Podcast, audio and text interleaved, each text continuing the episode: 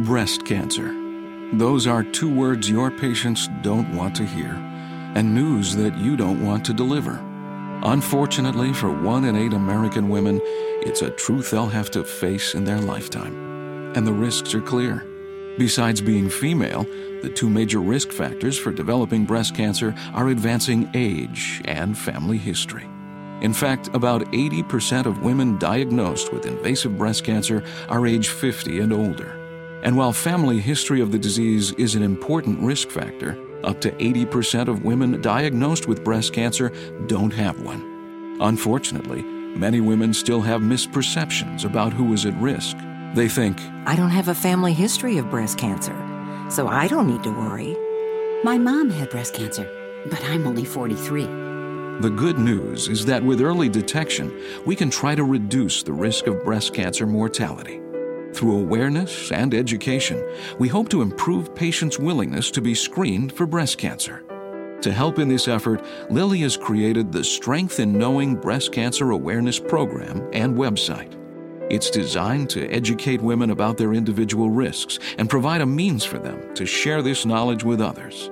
At strength in knowing dot com, women can hear from professionals as they discuss the importance of knowing the risks of breast cancer.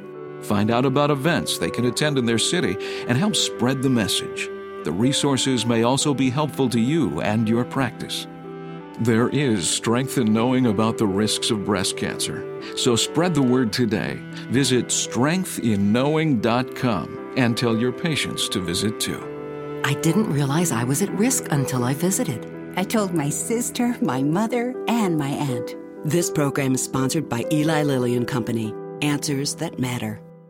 You're listening to ReachMD X M one sixty, the channel for medical professionals. Welcome to Advances in Women's Health, sponsored in part by Eli Lilly. Your host is Doctor Lisa Mazzullo, Assistant Professor of Obstetrics and Gynecology at Northwestern University Medical School, the Feinberg School of Medicine.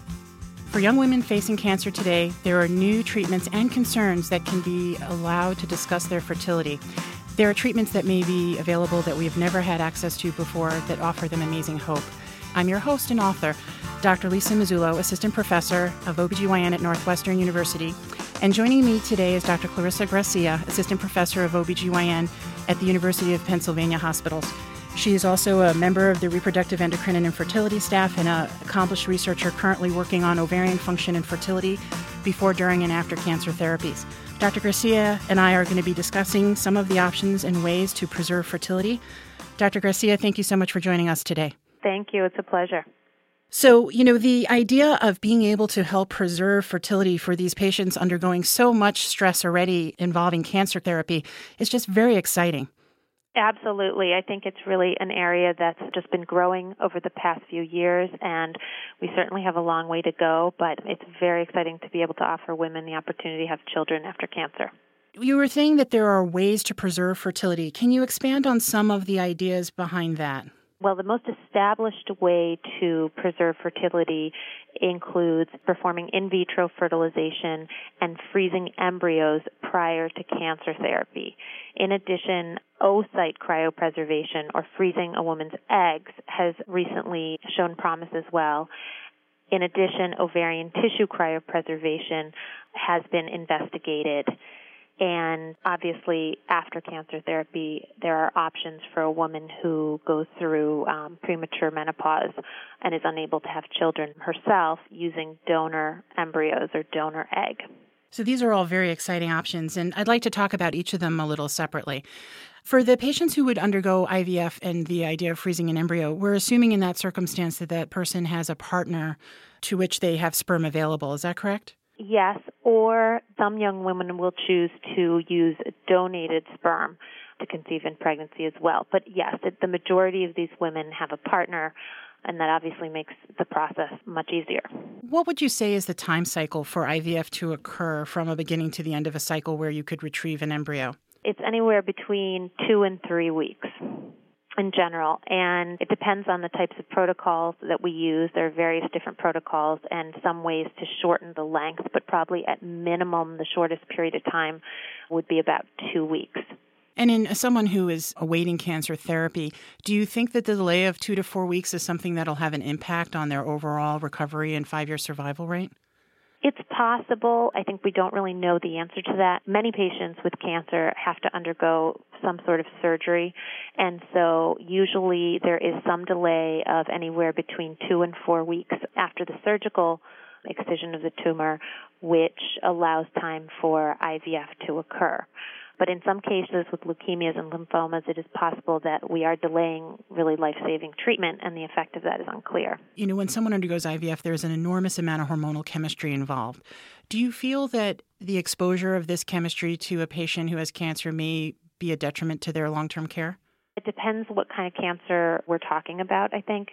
The cancer that most patients worry about with estrogen exposure is breast cancer, and so again, it's unclear whether a two-week period of quite high estrogen levels actually will make an impact in their long-term survival and prognosis. We do not have information on that. One would think that it's a very short period of time. It shouldn't make a big difference, but again, we just don't know. Do you think in those patients the spontaneous I V F cycle could be safer than the chemically enhanced cycles we often do regularly? Well, let's talk a little bit about what that means. You know, a natural cycle basically means that a woman is allowed to, you know, doesn't go on any medication.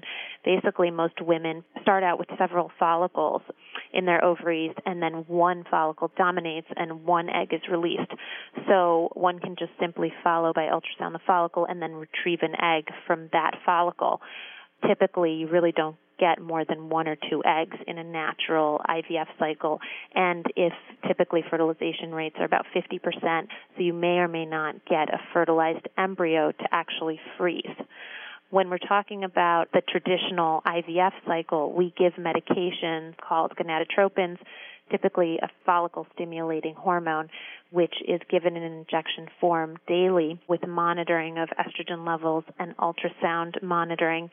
In those cases, you know, we typically will stimulate multiple follicles to reach the mature stage, anywhere from ten to twenty-five follicles typically. And of those, you know, we hope to get around ten eggs or so. Again, so you end up with many more embryos at the end of the day using a more of a traditional I V F cycle. You're listening to Advances in Women's Health on ReachMD X M one fifty-seven, the channel for medical professionals. I'm Doctor Lisa Mazzullo, and today I am speaking with Doctor Clarissa Gracia. Doctor Gracia, can you comment on why it's taken so long for our technology to start preserving oocytes or eggs? There are several difficulties when in freezing an egg and thawing it successfully to lead to a viable, fertilizable egg. Basically, it depends on kind of the morphology of an egg, which is quite a large structure compared to a normal cell. In addition, the egg is arrested in meiosis, so there's a meiotic spindle in the middle of the egg that's very fragile, and the freezing and thawing process is quite traumatic and sometimes can disrupt that spindle. In addition, there's this shell around the egg, or the zona pellucida, which hardens with the freezing and thawing process. All of those things have led to, you know, many trials and many failures in egg freezing. Recently, you know, techniques have improved. The biggest breakthrough probably was the advent of intracytoplasmic sperm injection to bypass that hardened zona pellucida. And so that's been a big breakthrough. In addition, there are new freezing methods. You know, there's vitrification, which is a very rapid freezing method, which seems to show promise.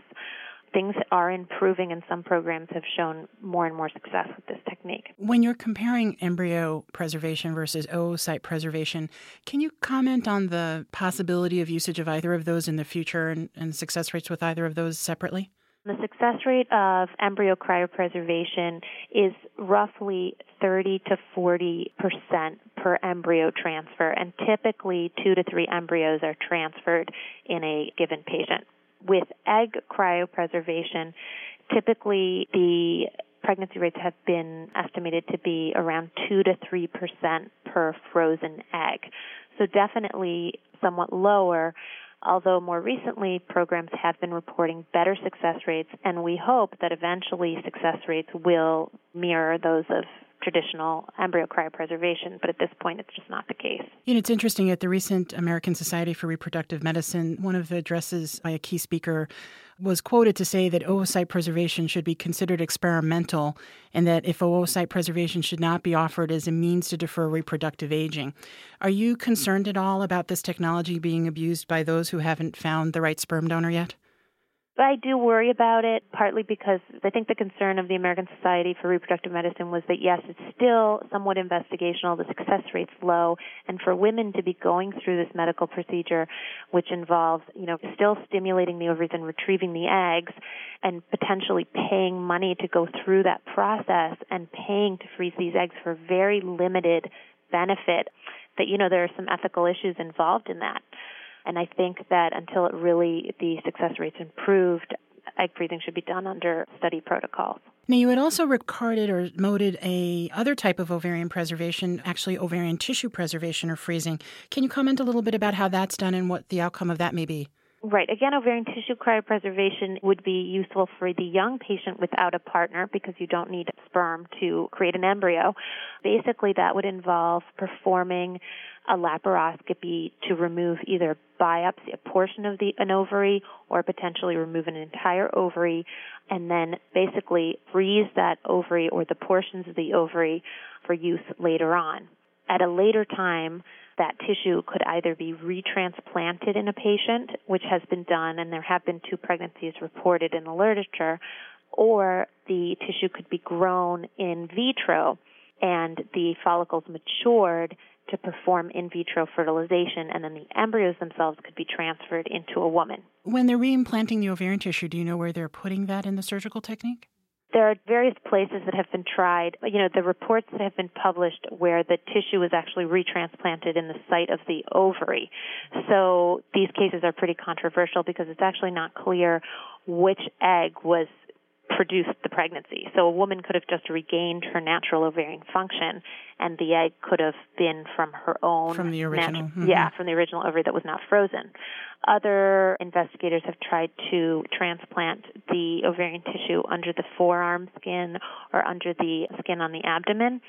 The problem is that that tissue, you know, it basically blood supply needs to grow towards that tissue, and there is some difficulty with, you know, necrosis at the site of the tissue. Some of the tissue dies when you transplant it and so forth, and so there is damage to the follicle. I am your host, author, and Doctor Lisa Mazzullo, assistant professor of O B G Y N at Northwestern University. For comments and questions, please send your email to x m at reach m d dot com.